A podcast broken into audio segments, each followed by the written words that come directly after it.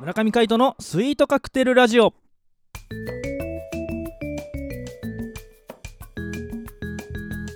スイートカクテルラジオ始まりましたこの番組はミュージシャンの村上海人とデザイナーの馬場翔一が音楽とデザイン時々何かについて語り合っていくトーク番組ですこの番組へのご意見ご感想などはメールまたはツイッターの公式アカウントよりツイートメッセージなどでお送りくださいリスナーの皆様からのご連絡お待ちしておりますはいということで今回もお相手はミュージシャンの村上海人とよデザイナーの馬場翔一でお届けしますろしくお願いしますよろしくお願いします週明け月曜日でございますはいバレンタインが近づいてまいりましたねあー嫌な言葉をえ 出しますねいやいやあなたはいやいやいやいやいやいやいやそ りゃ言うでしょそうですかうんだって今日何日 ?11 か11日、うん、まあ3日後ですよカゴかそうまあねそう、うん確かにねそろそろ世の男子たちがですねそわそわし始める頃ですよ そんなにそわそわするもんなのえそわそわしてるあ今はさすがにもう親父になってきたからさああのしないけどんでもなんかこう高校時代とかさ、はいはいうんうん、専門学校の時とか結構そわそわしてたよ、なんかやったえあのそのうんバレンタインでチョコもらうために、うこうなんかアクションするみたいするわけないするわけないいなあそうなんだやでもなんかこうクリスマスまでとかにさ、うんちょっとだけこうなんかあるわけじゃないですかクリスマスライブとかはいはいはいあそういうのでちょっと株が上がってうんなんかこうあもしかしたらその時の株上がり具合で来るかなみたいなとかあったよ軽音楽部やってたしおうおうおう高校の時は、おうん、そういいじゃんそういうのはあったでも自分からこうチョコもらうためになんかアピールしてこう株上げるとかはなかったんだなかった、あそうなんだうん、それはなかった、なるほどうん、いや世の男性の方はそのためにねこういろいろやったりしてますからねこうなんか物買ってプレゼントしたりとかさ、まあ確かにねそうそうそういうのもあるのかでもそれがそれこそクリスマスプレゼントだったりとかするわけとは別なんじゃないの別なのかあー俺俺はやんないけどうんうんやったことないけどう、ん、うんなんかねたまにそういう話を聞くので、そっかね、バッチョさんがね、うんそうそわそわし始めるって言っちゃうからうんなんかやってるのかなと思ってやるわけないでしょ もうそんなことしないっすよ僕はもうまあねということでですねそうそうそうえー本日は月曜日でございますがはいこの企画いってみましょうチラウトエモーションここは横浜の片隅にある小さなカフェコーヒーより音楽の魅力を語り合う一味も二味も違った知る人のみぞ知るカフェでございますめったにお客は来ないけど今日も音楽を求めているあなたへ素敵な時を過ごしていただけるような空間をお届けするカフェチルアウトエモーション店長のカイトさん今日はどんな音楽を紹介していただけるのでしょうはい、はい前回はですねはい港の浜子さんから、あはいえーエコーの架け橋をはい推薦していただいたわけですが、えまあそれにちなんでですね、えうんうんまあ、やっぱりゆずでい行ったらいいんじゃないかとまあそうですね横浜のね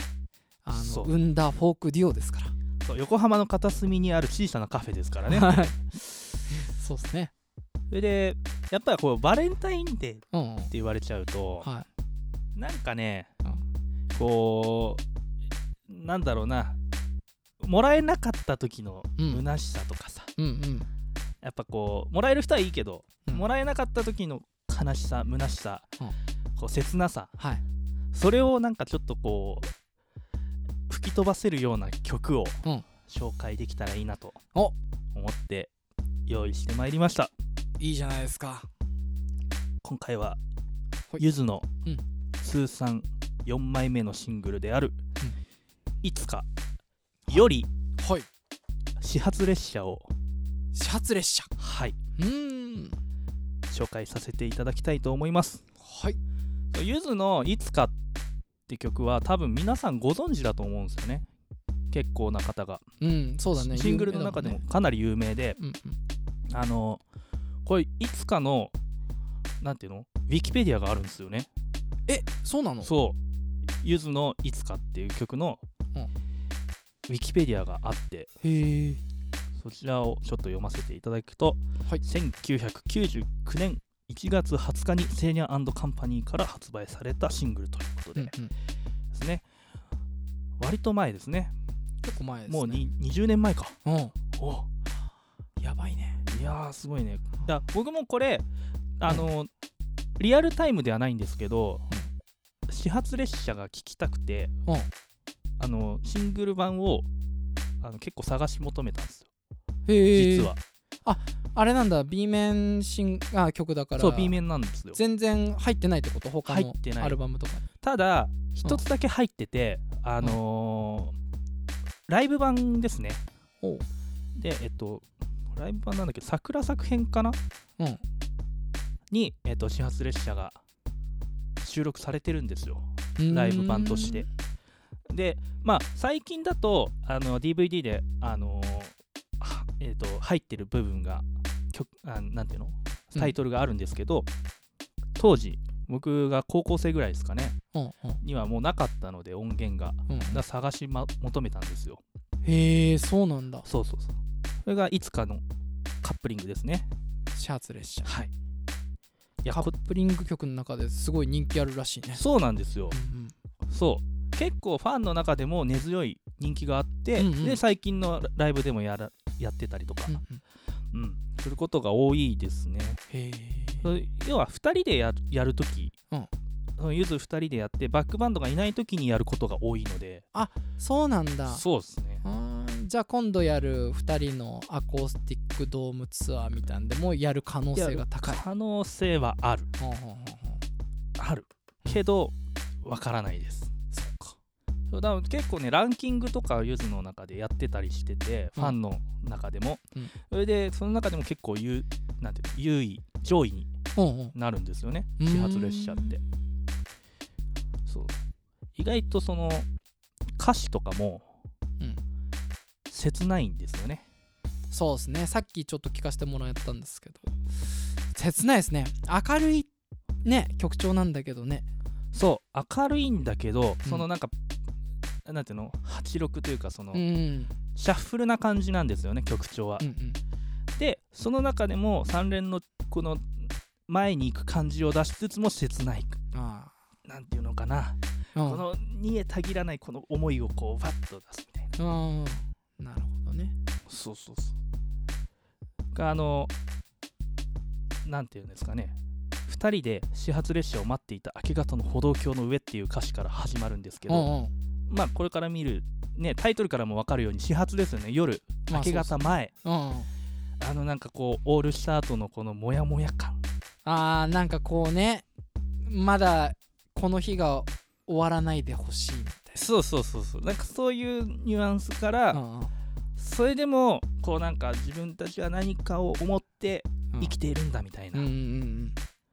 こうわだかまりの中で生まれてくる曲みたいなうんなるほどそういう歌詞が僕には突き刺さっております。うんいいよね本当ににこうなんでしょう痛すぎるぬくもりだけっていうのがねああそうね。そこがね僕の手の中に残ってるのは痛すぎるぬくもりだけっていう歌詞がねうん。こう切ないなと切ないよ。そうそすうそうごく切ないんですよ。そうなんですよねそうこの曲まあ聴いていただくとわかるけど、うん本当に切ないけどもうん明るい。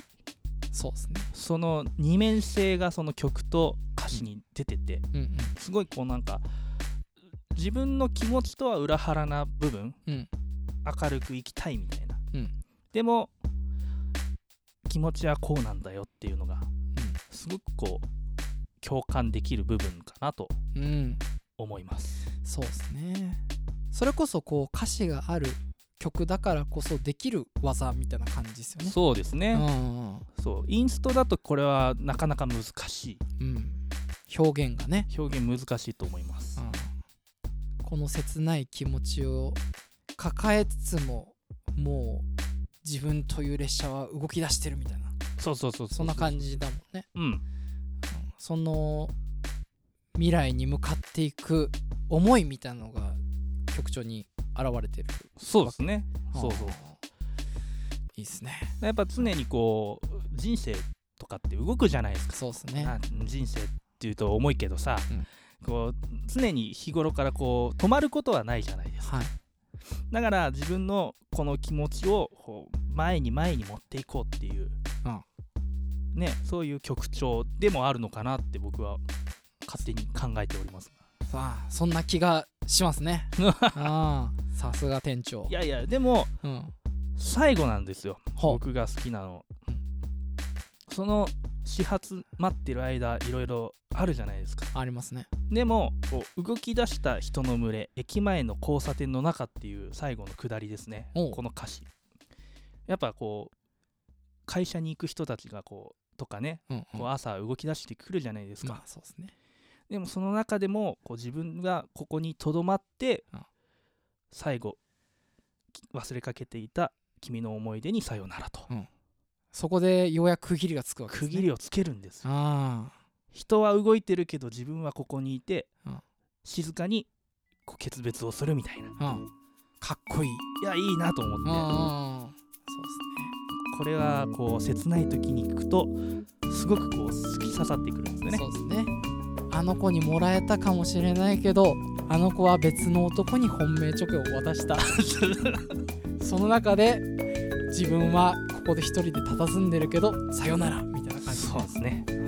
なんか自分を置き換えて考えられる曲なのかなと思って紹介させていただきました素晴らしいありがとうございますそれでは今回もご拝聴ありがとうございましたお相手はミュージシャンの村上海人とデザイナーの馬場正一でした